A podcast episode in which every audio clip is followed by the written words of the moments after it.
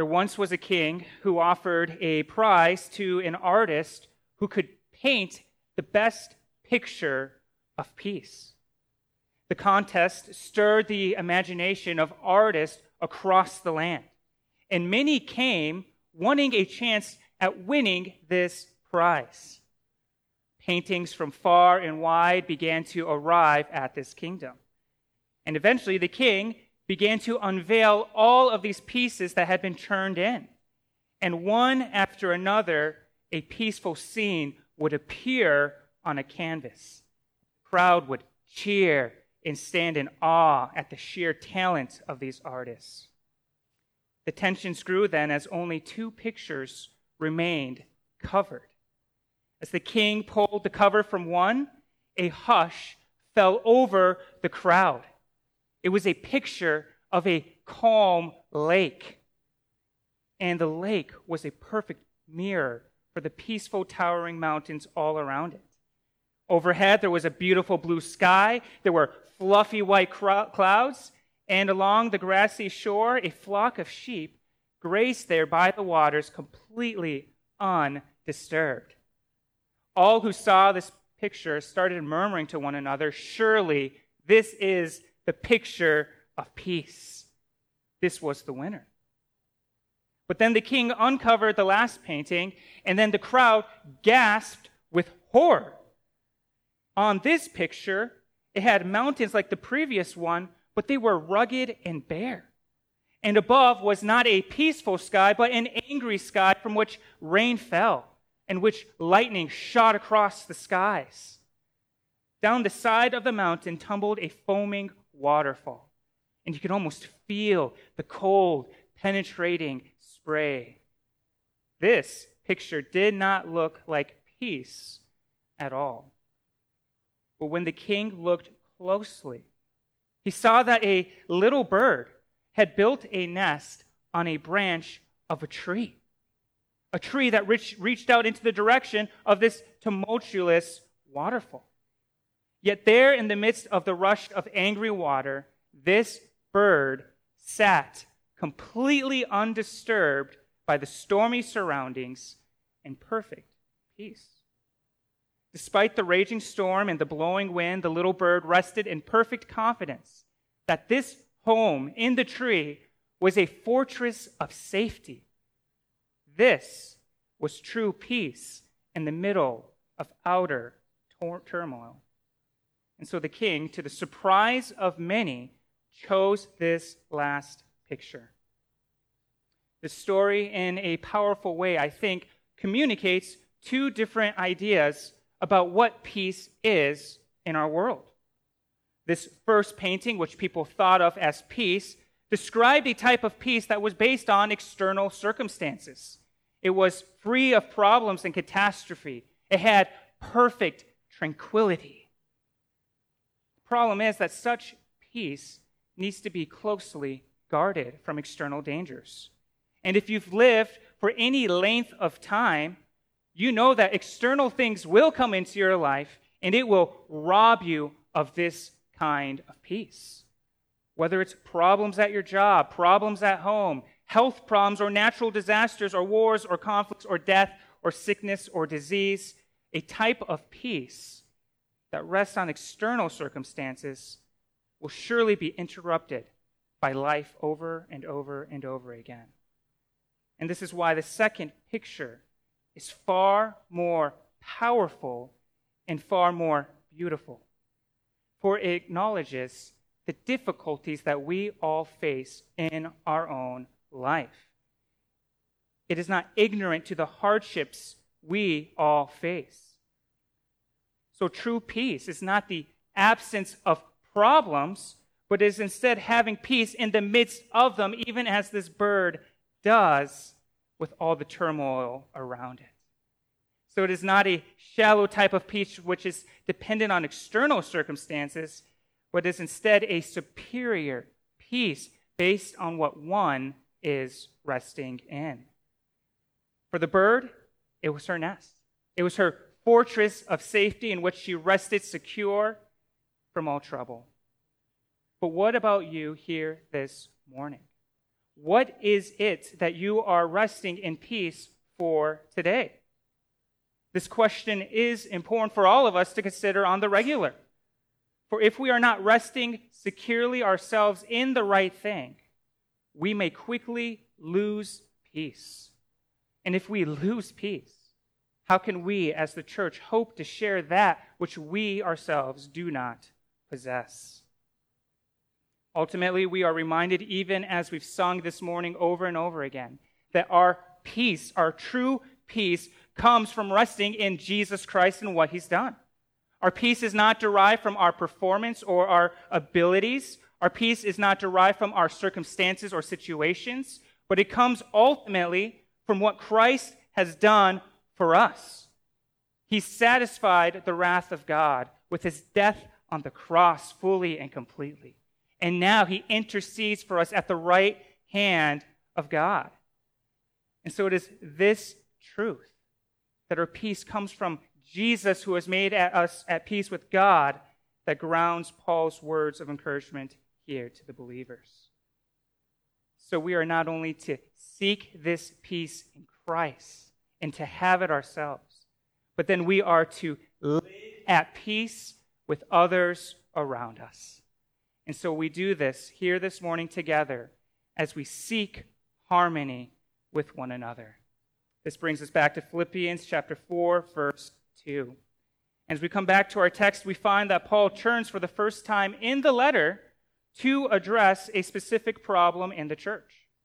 And that is a problem between two women in the church, Euodia and Syntyche. Now, it's here that we learn that we don't know much of what is actually taking place here in Paul's letter. As one person points out, we don't know the nature of the disagreement between the two women. We don't know who this true partner is that Paul is calling upon.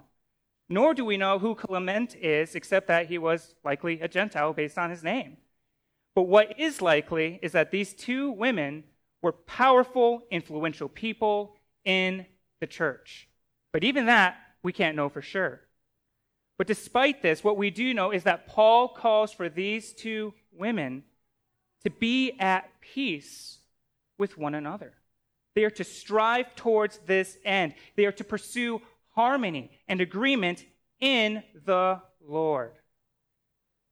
What Paul calls for here, then, isn't all that different than what we've already covered in this letter so far. For we remember in chapter 2, verse 2, that Paul calls for all believers to have the same mind of Christ Jesus the Lord, to have the same attitudes and thoughts as Jesus, and to live in unity and peace with each other. And so Paul calls them here to evidence that peace they have with God to each other. So this brings up a question for us here this morning. What do we do when such incidents like this occur in our own church? How should we handle conflict and disagreement that fractures our relationships to others? While we don't wish for conflict or disagreement, I don't think any of us want that, it is inevitable that it will happen at times in our church. And it's not as if this will only happen with immature believers, but it may also happen with mature believers who are striving to see the gospel advanced. For even as Paul says here, these women are ones who contended for the gospel with Paul. They were with him through thick and thin. These people loved Jesus, and yet they were at odds with each other. So, what do we do when we encounter conflict and disagreement? That it begins to disrupt our relationships to each other. While Paul is addressing a somewhat vague situation, there are some general things that we can take away. First, as Paul addresses these women, we notice he doesn't rehash the details of the argument or dispute for us to take sides. That's not his focus. His focus isn't on who is more right and, and who is more wrong. Instead, he calls both of them to focus on agreeing in the Lord. And the purpose, reason why he does this, is to call them to a higher purpose, the purpose of having the mind of Christ in their dealings with one another. And so this is the first starting point that he gives to them. He calls them to evidence humility as they work out this conflict. Humble yourselves and own your part of the problem or conflict. In all conflicts, this is crucial for all of us to do. For it is rare in conflict for just one of the people to be 100% right and the other person 100% wrong. Now, of course, we like to believe that we're that rare exception in almost all circumstances, but this is not the case. So, all conflict and disagreement, Paul is calling them to walk in humility. Take a hard look at yourself to see where you may be wrong, and so confess it and repent it. In the words of Jesus, we must be careful not to have a log in our own eye when we are trying to address the speck in another's. So, this is the first step forward in reconciling. But second, we notice that Paul calls for godly outside counsel in helping them to resolve their differences. While we don't know much about this true partner, what we do know is that he was calling on these women to receive help so that their relationship might be mended and put back together. And so the same can be good and helpful for all of us to do. We should be willing to receive help and to invite wise, godly counsel into our lives, especially when we've hit a brick wall where our relationship is at stake with others. Sometimes we don't want a third party intervening or, or interviewing us or, or talking to us about this conflict because sometimes we're afraid we actually might be the person in the wrong. But this is all the more reason why we should be open to it. We must humbly acknowledge that we are sinners in need of grace.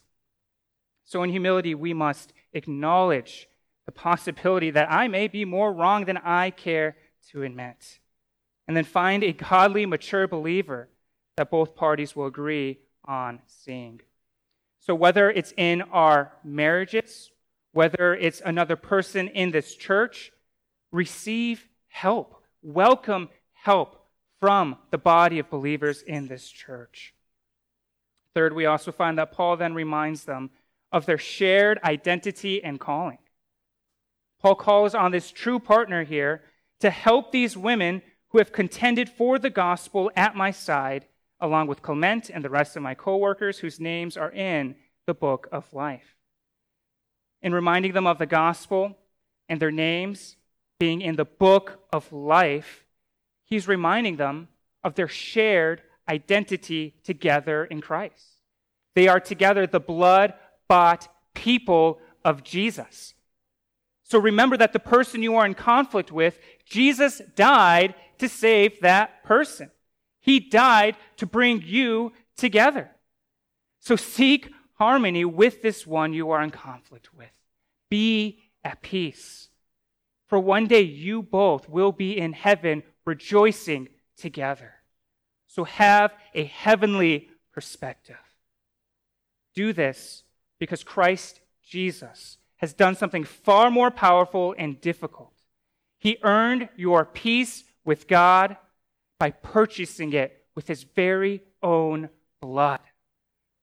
So strive to evidence that peace in the way that you live with each other. It's from here then that Paul calls for the believers to then rejoice in the Lord always. I will say it again, rejoice. So rather than being characterized by disunity and discord, they should instead be defined by continuing to rejoice, continued rejoicing. After all, think on the reality that your names are written in the book of life. So Christians are called to rejoice always. It's a command that is not optional and it is rooted in what God has done for us.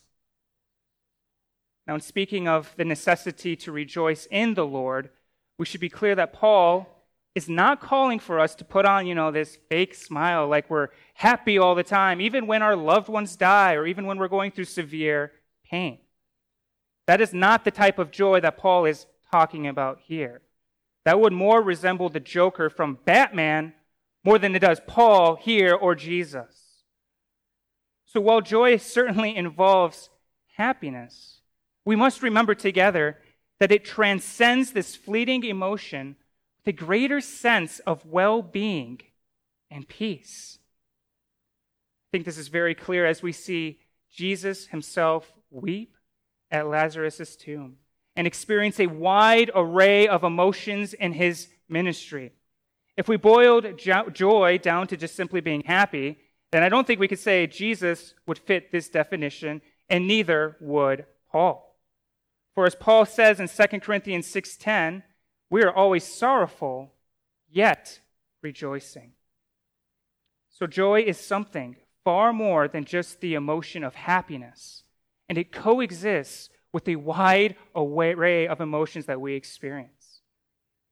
I think this reality is most clearly perceived as we contemplate the cross of Jesus Christ together. Even as we've sung this morning about the death of Jesus together, we experience sadness and sorrow. We feel ashamed that it was our sins that made it necessary for Jesus to die. We are grieved that he was beaten, mocked, and scorned. We are horrified that our sins were so bad that it took the very Son of God to die in our place, and so take the eternity of hell which we deserve. But at the same time, we are glad he was willing to go through this for you, for me. We are amazed that he would willingly subject himself to such humiliation. We are astounded that he would die for us when we've done everything to deserve the exact opposite. We stand in awe at the cross as we behold Jesus slain for us. And in reflecting on these truths, there is joy. There's this deep, abiding sense of wellness of goodness and peace. And it's rooted in the amazing finished work of Christ for us. And I think that's what Paul is more or less getting at here that type of joy that we should exude in all of life. It's accompanied by happiness, sorrow, awe, and wonder. And so we rejoice always in Christ because he has done something so powerful and so amazing that it demands it. And more than this, he's made us his own children. He's written our names in the book of life. So, this is the joy then that flows out of us, or should flow out of us, into being gracious, gentle people that Paul calls for here. He calls us out of this rejoicing then to let your graciousness be known to everyone. The Lord is near. So rather than being nitpicky or a grumbler towards others, we ought to be characterized by a gentleness, a, a long suffering towards each other in their shortcomings, even as God Himself has been towards us. And it's important to note that this graciousness that He calls for isn't just to be extended towards some people that we like, but towards everyone. We are to be the type of people that are known by our gracious demeanor across the globe. So, would you be known then as a gracious and gentle individual in your dealings with others around you? Would your neighbors, friends, family members call you a gracious and gentle person? Or would they instead paint you as a person who is abrasive and harsh and really, no one really wants to be around you? Early on into my marriage to Shannon, I can say beyond a shadow of a doubt that I was not nearly as gracious or gentle as I should have been. And I still have a long ways to go. Now, when Shannon brought this to my attention, I, uh, I thought she was being irrational. I thought she was being, you know, really sensitive. After all, I wasn't trying to be mean or harsh intentionally. I just spoke the truth as I saw it. And it was her responsibility to just, you know, deal with it. Often this attitude backfired and and caused much conflict in our marriage. For I had little thought about the way I said things, and it did far more harm than good. You could say I was like a really, really, really bad pool player. If you ever played the game of pool, and even if you haven't, uh, you know the intention is to sink either the solid or stripe balls into the pockets around there, right? And to do this requires great accuracy. You need to hit the ball with just the right amount of force to get the other ball into the pocket. And if you hit the ball too hard or too soft, you completely end up missing what you're intending. Well, if you compared my words to pool, you know, as hitting the ball, I hit that ball way too hard most often than not. And it brought about a huge miss with unintended consequences, such as hurt feelings and, and miscommunication. And so we must realize as Christians, our words and actions can do great damage if we are not careful. Our words should carry just the right amount of force so that it doesn't crash into the other person and send them hurling into an unintended direction. Nor should our words be so gentle that it doesn't cause them to move when it's needed. How we phrase our words, along with our tone of voice and intensity, ought to be gracious and gentle with all people. And so this requires great discernment and it requires great wisdom. And when we find that balance, we are then able to cultivate environments where we together are at peace with one another. So it's not enough just to say the right thing, we must say it with the right force. Now, if we're honest with ourselves, this is very difficult to do. Again, it's easier to be gracious with those whom we like, we respect, we get along with. But let's be real here. It's not easy to be gracious with those whom we deem unworthy. We want to unload on people who are mean to us. We don't want to be kind to those who are unkind to us. We don't want to be gracious to those who are incredibly unloving, condescending, and rude to us. It's tiring. It's difficult. It's draining. So, what do we do in these moments when the struggle is real? First, in our struggle, we must remind ourselves over and over again of who our God is and what he's done for us. For even when we were his enemies, Christ died for us. When we were completely undeserving, he still lavished his grace upon us. And so it is this grace of God upon us that we must remind ourselves of over and over and over again. It is this grace shown to us by God that compels us and motivates us to be gracious with others. When we reflect on what God has done for us when we are so undeserving and so unworthy, and how gracious He is with us when we didn't deserve it at all, we must then take what He's done for us and share it with others around us. So we remind ourselves of the graciousness of God to us. But then, second, we must remind ourselves, as Paul does with them, that Christ will return soon. We believe that Jesus will return, this makes all the world of difference in our dealings with one another. We can overlook offenses against us. We can overlook all that is done that is wrong to us because we realize that when Jesus returns, he will fix all things. He will take care of all of it in the end, and he will bring about perfect peace. So we cultivate peace then as we rejoice together and as we learn to speak graciously with one another and are known by our acts and deeds. It's here then that Paul says, Don't worry then about anything but in everything, through prayer and petition, with thanksgiving, present your requests to God. And the peace of God, which surpasses all understanding, will guard your hearts and minds in Christ Jesus. Rather than worrying about anything, pray in everything. And what Paul calls for here is to allow your anxiety, your worry, to drive you to prayer.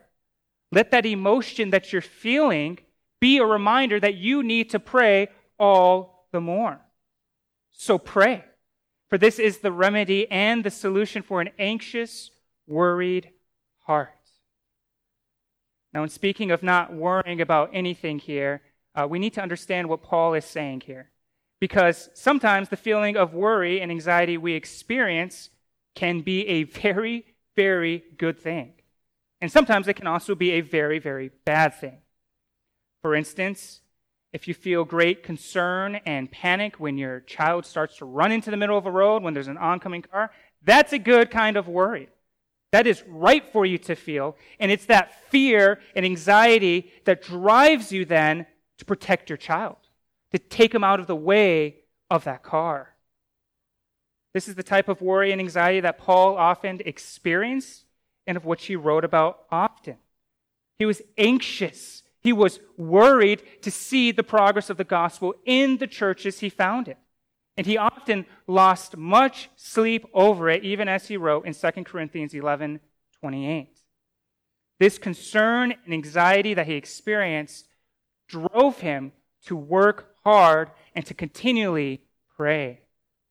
So when Paul says, don't worry about anything, or, or, or don't be anxious, we need to recognize that he's talking about the ungodly type of anxiety that paralyzes and incapacitates a person. It is a type of anxiety that unhinges a person and really just pulls them apart. As one person puts it, godly concern leads to action. Ungodly anxiety doesn't. Godly concern leads you to do all that you can do. Ungodly concern is instead obsessed with things that you can't do. Godly concern acknowledges dependence upon God in prayer, and ungodly worry grows out of self sufficiency and looks to the self. So, in understanding this difference, we find that Paul is speaking about this ungodly type of worry.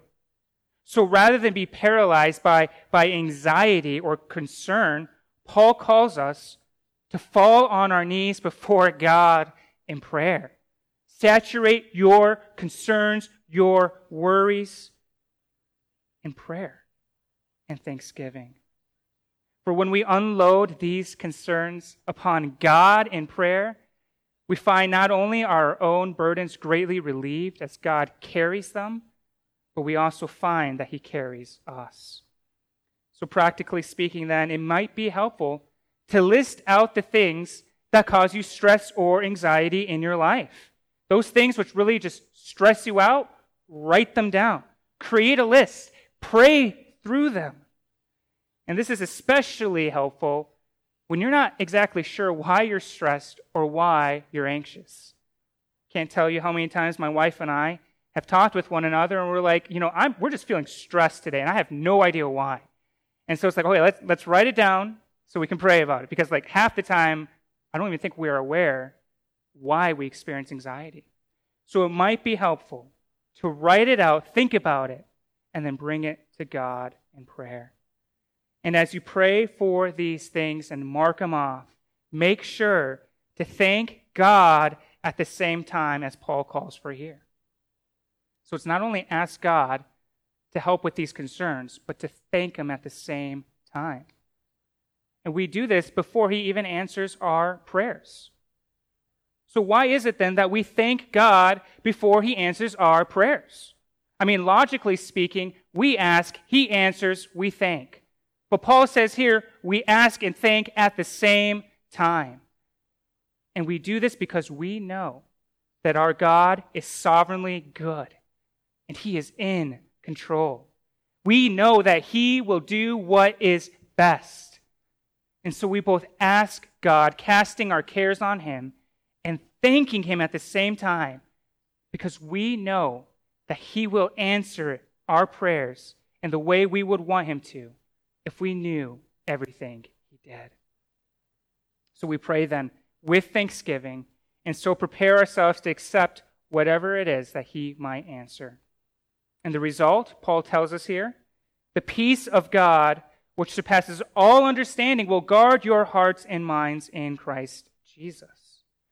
The result of a prayerful life is our anxiety being traded for peace as we recognize that God is with us. And it brings our hearts and our minds to rest as we sit in his awesome presence in prayer. Whereas worldly peace is something that must be guarded, God's peace is something that guards us no matter what we're going through. Like that bird in the nest, it is God's peace that keeps us safe as we rest in Him. So we pray ceaselessly, and we do this thankfully. We trade our worries and anxieties for the peace that God offers all of us. Finally, then, we find peace with God as we dwell in this world intentionally. And I think this is what Paul is calling for in the final verses. First, we dwell on all that is godly and true. Whatever is true, honorable, just, pure, lovely, commendable, morally excellent, and praiseworthy, these things dwell on them. So it's in this verse that Paul calls for believers to saturate their minds on all things that are godly and true and noble and right. All things which are healthy, helpful, and holy. Now, this is an incredibly practical word to us in our day and age. For often, I think our minds are not saturated in truth or that which is right, but is instead sucked into what this world propagates. Consider that from the moment you wake up, your phone beckons you to check social media, to the news, to YouTube, to Twitter, to TikTok, to politics, to a whole number of other things which are often trash or really junk. But it's here that Paul says that is not the way Christians ought to dwell in this world. We should instead dwell on all that is good, right, and true, and our minds should not be directed by the world, but instead by God's unchanging word. So, practically speaking, what is it that consumes your mind most during any given week? Is it consumed with godly thoughts, or is instead consumed with worldly trash? This question is important for us to contemplate because what we focus on and what we gaze upon most will in turn become a part of us. So if we consider and contemplate that which is anxiety riddled all the time, you're going to experience anxiety. But if you contemplate long and hard our God and His Word and His unchanging truth, there's immeasurable peace as we dwell in it. So if you are not doing this already, consider memorizing Scripture. Consider taking with you a passage of God's truth with you each and every day. Allow your mind to bake in the unchanging truths of God. Gaze upon His Word, for in so doing, it reminds you of that which is infinitely beautiful and glorious Jesus Christ Himself. And so, by gazing upon Him, not only do we become like Him, but we gain a deep sense of peace as our eyes are trained on Him. So we dwell intentionally by focusing on all that is godly and true, and then by dwelling intentionally on godly examples. Paul says finally here do what you have learned and received and heard from me and seen in me, and the God of peace will be with you. What Paul says here isn't all that much different from what we touched on last week in chapter 3, verse 17. It's here that Paul calls for the Philippians to imitate Paul as he imitates Christ. Imitate godly examples. And so he calls them once more here to really do the same thing again. And everything you've learned, received, heard, and seen, so do. Imitate these things. So the more we dwell on that which is holy, right, and true, both in our thinking and doing, the more we really come to rest in God Himself. And the more we come to rest in God and His ways, the more we come to know of His deep, abiding peace and security. So it is to this end that Paul calls us to live at peace with one another, as we not only find it in God, but then we share it with each other in these ways. So by God's grace, may we evidence His peace.